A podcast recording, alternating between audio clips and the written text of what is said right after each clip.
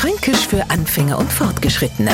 Heute Star. Und schon wieder kommt's zwischen Neufranken und uns Einheimische zu Verwechslungen. Na, ein Star ist nix, was im Fernsehen auftritt oder auf der Bühne ein Liedler singt.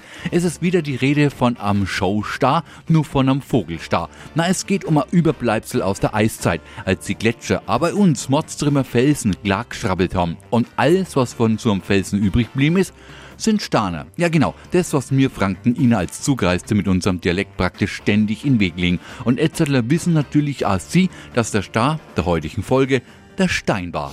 Fränkisch für Anfänger und Fortgeschrittene. Täglich auf Radio F. Und alle Folgen als Podcast auf podu.de.